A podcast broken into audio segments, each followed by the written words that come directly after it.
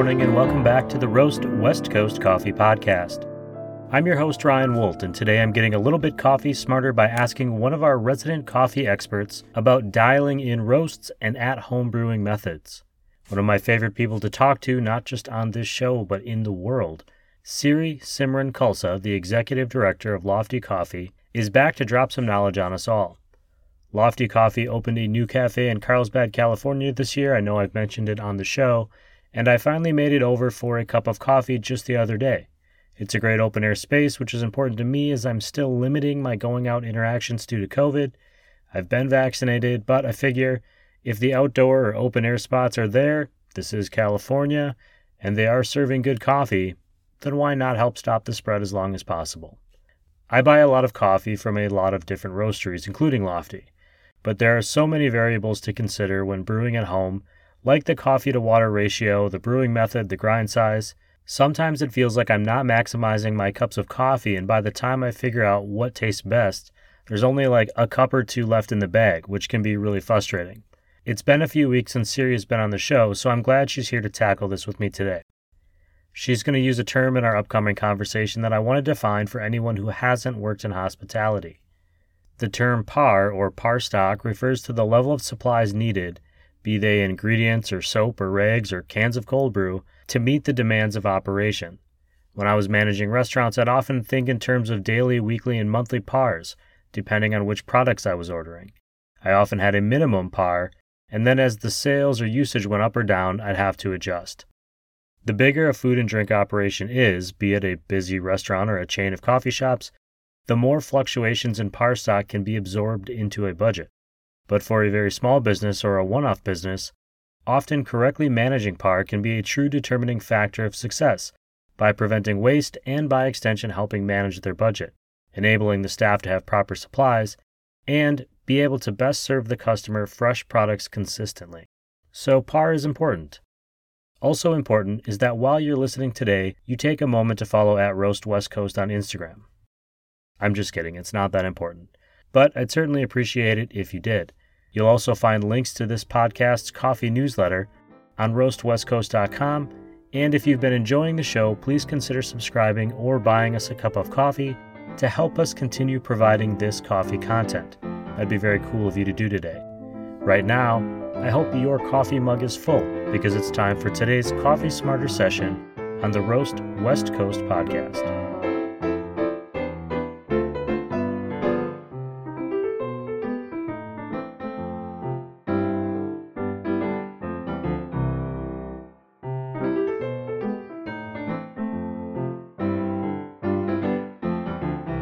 Hey Siri, welcome back to Roast West Coast. We are on season 3. This is the second time that we are talking this season, and I'm excited that you're back. Thank you so much for having me back. This week, we are going to jump right into questions, and I want to talk to you about creating grind profiles and dialing in roasts. And I'm going to kind of a few weeks ago now, but you were talking about shipping and how you guys store at Lofty. You have a warehouse in the Bay Area where you have green coffee kind of waiting.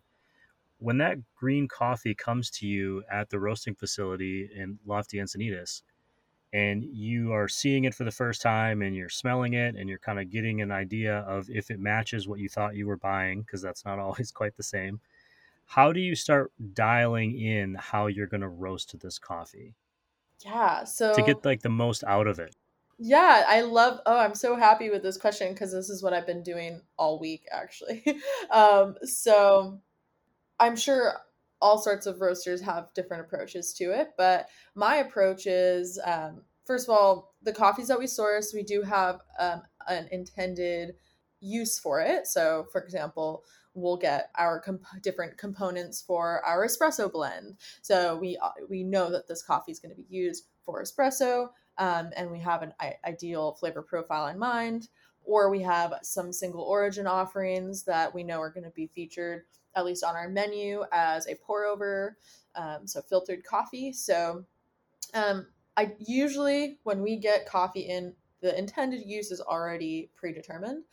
But when it comes to actually getting the most out of the coffee, what I do is I'll depending on the time and in this situation, we have, because we were so delayed on the arrival of these coffees, we need to like get them on the shelves as soon as possible.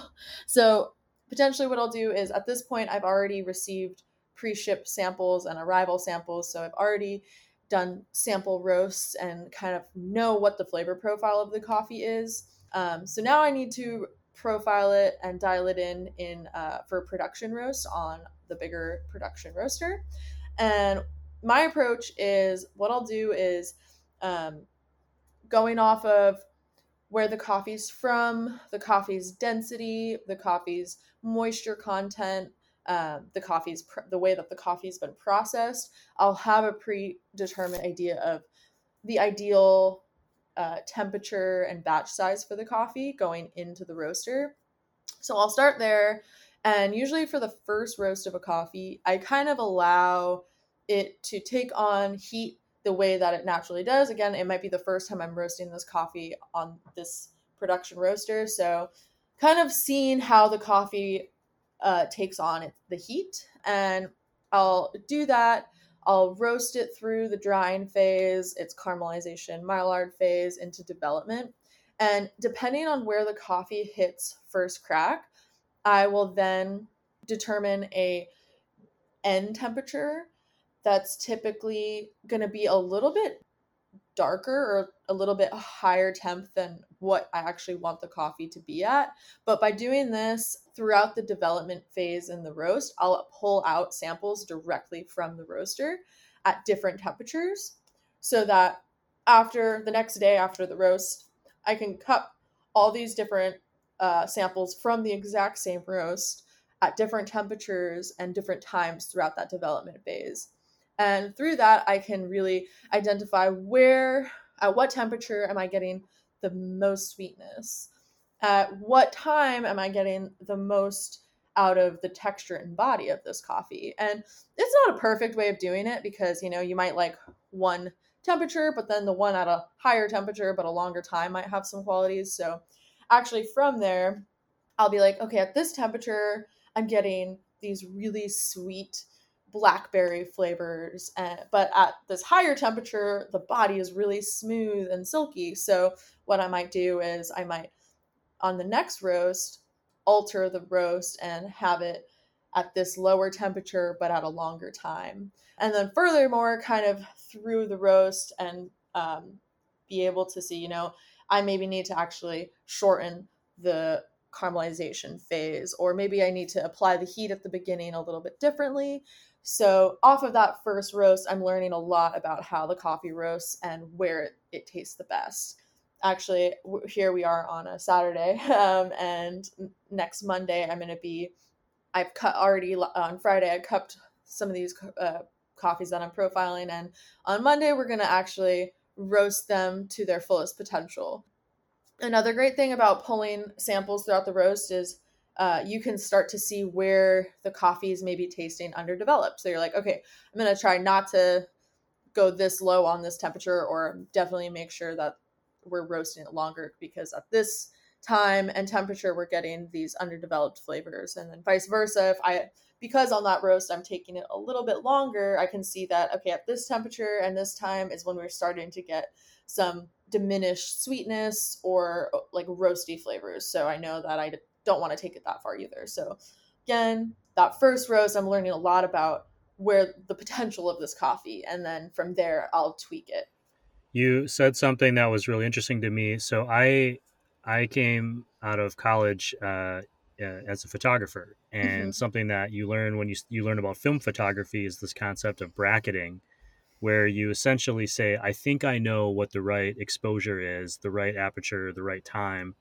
But I'm going to bracket it. So when I press that button to take a picture, it actually takes three pictures. It takes that one that I set for, and it also takes one where maybe the time is a little bit longer and the aperture is a little bit narrower, or it's a little bit wider and a little bit shorter. And you kind of then you compare all three and say, okay, which one of these seems closest to what I thought it would be? And then you dial it in from there. So that's a concept that kind of goes across art forms to some extent. Yeah. I think roasting is an art form. Totally. And I had a question from way back at the beginning. You said something about batch size in your roaster. And I guess I just kind of assumed that you would just put in the most beans that you possibly could. Are you saying that some coffees might roast better if you only have so many kilograms or so many, grams of coffee versus more, or that how many beans are in that hopper, so to speak, actually impacts what it tastes like at the end? Totally. That's a great question. So first of all, to speak to batch size, in this profiling phase, this is not going to be as might not be the case, but in production roasting, at least how we do it at Lofty, is we're actually only roasting to a certain par. So we're not going to be roasting the same amount of coffee every day. We evaluate how much coffee we have in stock, our current usage in our cafe and our wholesale, how much online sales we're doing. And from there, we kind of calculate, okay, we need to roast this much coffee today. And we do this to reduce waste so that we're not just like roasting coffee and then we're like, oh, we don't need this much coffee. So, each roast day looks very different in the sense of the amount that we're roasting and which coffees we're roasting, depending on our usage. But then to talk about batch size, something I've found, and I think a lot of, you can find this online of recommendations, on the current roaster that I'm working on, the recommended smallest batch size is 6 pounds. And the largest recommended batch size is 33 pounds. But I do not think that roasting 33 pounds or roasting 6 pounds is, you're going to have the optimal control or heat transfer, because in that super small batch, it's just very hard to control the heat that's going into it. And then vice versa on the very large batch, although that's like the recommended max capacity, I'll find that the coffee will not take on the heat as well. So I try to keep my batch sizes in between 40 to 70% of the capacity of the roaster. So that's anywhere from like 12 pounds to like 27 pounds. So typically on because that first roast that I'm profiling is potentially, it might not go the way as planned and potentially might not be up to our standard and be able to serve it. I'll do like a 13 to maybe 20 pound roast depending on the coffee and its usage. Because potentially we might actually not put it out into service again, because we're still trying to identify the best use or the best way to roast the coffee. So that takes me to the next kind of step of this, which is you are developing this grind profile at the shop. I come there, I buy a bag of coffee and I bring it home. And this is something that I wish roasters would do as a customer, which is put on the bag what type of brewing process they think the coffee is best for, whether it's French press or pour over or machine or espresso, whatever it is. Yeah. But I find that I'm spending a lot of time and kind of not energy, but just a lot of coffee dialing in that bag of coffee. So what the water ratio is, what if I'm brewing it as a French press, or like I do French press and pour over at home a lot. And some coffees, like I'll just be like, man, I don't know why this coffee is, everyone likes it so much, or this coffee roaster gets graded really well or rated really well. And then I'll just switch up how I'm making it in the morning. And I'm like, oh my God, this is like the best coffee. Like I love this. I get it. Do you have any advice for like dialing in that roast at home quicker, or, for people like me who like don't want to buy 5 bags of coffee to figure out the one that I like, because I want to keep trying different coffees. Any advice on that front? Or is there a reason why you don't see that more often, that roasters give you a recommendation for how to do it at home? Yeah. So to speak to the recommendation, actually the last trip that we took to Origin, we happened to also be visiting some producers with another coffee company. And that was super cool because we got to kind of share our insights around purchasing coffee, but then also roasting and brewing. And I guess me and the person I was traveling with, we were discussing how, oh, wow, this coffee would taste really amazing as a AeroPress. And the other folks, they kind of chimed in and they're like, it's really interesting that you speak of it in this way, because our philosophy is that like a good coffee is a good coffee, no matter what brewing method. So to me, that was I was like, huh, that's really interesting. And I think that's their approach, is that they buy really good coffee and the coffee's good and you can brew it however you want and it'll be good. And that's their like thought process around it, where through my experience, I do find, yes, a good coffee is a good coffee, but sometimes if you brew it in a particular way, you get maybe the most out of it, what it has to offer. For example, we had a Peruvian coffee earlier this year that, to me, it didn't have these like super punchy, vibrant flavors. The flavor of the coffee was actually very subtle and soft, but the texture of the coffee was really incredible. And just to me, like, it was like this full on sensory experience. And through dialing it in and making different cups of coffee, to me, a coffee like that really shine in like a higher ratio, like a 1:17 ratio, as like a pour over, where it was like just really clean. That long, like having it kind of stretched out really like accentuated that like silky smooth texture that it had.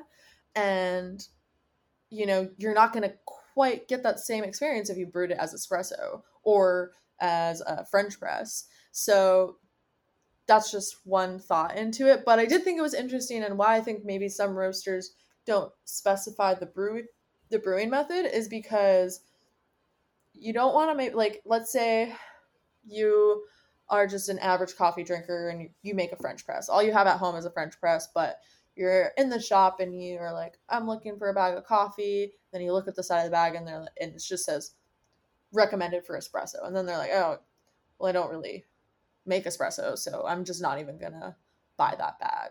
So potentially, that's kind of where my head goes, where it's, you maybe you're limiting how certain people are going to approach getting that coffee. Again, I do think I recommend as many people to like try to form relationships with their baristas, because, you know, maybe it's like, hey, I'm looking at this coffee. Like, how do you recommend it? How do you brew it here? Like, and maybe they can give you some insight outside of, maybe they're like, you know, I took it home and I made an AeroPress with it and it was really good. So that's my thought on it. Whether that's true or not, I don't know. Well, my tip for people, and this is what I've been doing, is when I go to a new coffee shop and I'm going to buy a bag to take home, I usually ask what they are brewing just for their black drip coffee, because that seems to be what I will enjoy the most at home, just because I can recreate that process a lot easier. Totally. And especially if I'm just introducing myself to a new roaster. If I'm going to a place that I've been a bunch of times, I'll experiment a little bit more. But that always seems to help. Mm-hmm. Siri, thank you again for being here. I'm excited to see you again soon, and I hope we get to have a cup of coffee again.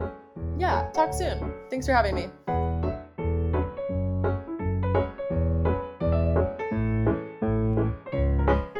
Okay, to recap, the process of dialing in a roast or a brew can be a little bit time-consuming and a little bit tedious. I'd advise you not to get frustrated, because it's hard. I say that, but I also get frustrated all the time because I want every cup I make to be perfect, which I know isn't realistic. I'm not a very good barista. But it does make me really appreciate the coffees that I'm getting from the coffee shop. Some things that have worked for me in my own homebrewing include buying a decent grinder. Immediate difference. It doesn't have to be a $1 kajillion one, but a burr grinder instead of a blade grinder will make an immediate noticeable difference to your coffees. Second, I've also gotten a little conservative with the coffees I buy for at home because I'm buying so many of them. Often I find myself buying the house roast or a bag of coffee that the roaster is using for their drip coffee. The reason being, because I assume it'll be a little bit more forgiving and a bit more accessible for me to recreate. Then I make a point to really try the fun stuff at the shop, letting the skilled baristas get the most flavor out of the cup I drink there. Now this works for me, but you may want to get crazy or have a little more fun at home. I go out for coffee quite a bit, so that when I am home, I usually just want something a little more consistent. Finally, ask the roasters or baristas. They'll probably have some good advice on the best brewing method for the coffee that you're buying. I like the idea that a good coffee will be good no matter what, which Siri brought up on the show, but that doesn't mean that I don't want to turn good into great. In the last show, the interview with Ruben Enriquez of Ortahead Coffee Roasters, I mentioned that I had recently gone on a road trip and that I had been making stops at roasteries along the way. What I didn't mention was that for the first time in my adult life, in part because of my conversation with Ruben, was that my default coffee order wasn't a black coffee, no room for cream. I decided to mix things up, and I started ordering cappuccinos. One such cappuccino was made by Justin Cygan at Bivouac Coffee Roasters in Evergreen, Colorado, just west of Denver. Justin seemed like a cool dude, and my experience with Justin's in the past has always been good. And then when I asked him if he had a moment to be on the show, he said, "Absolutely, let's do this."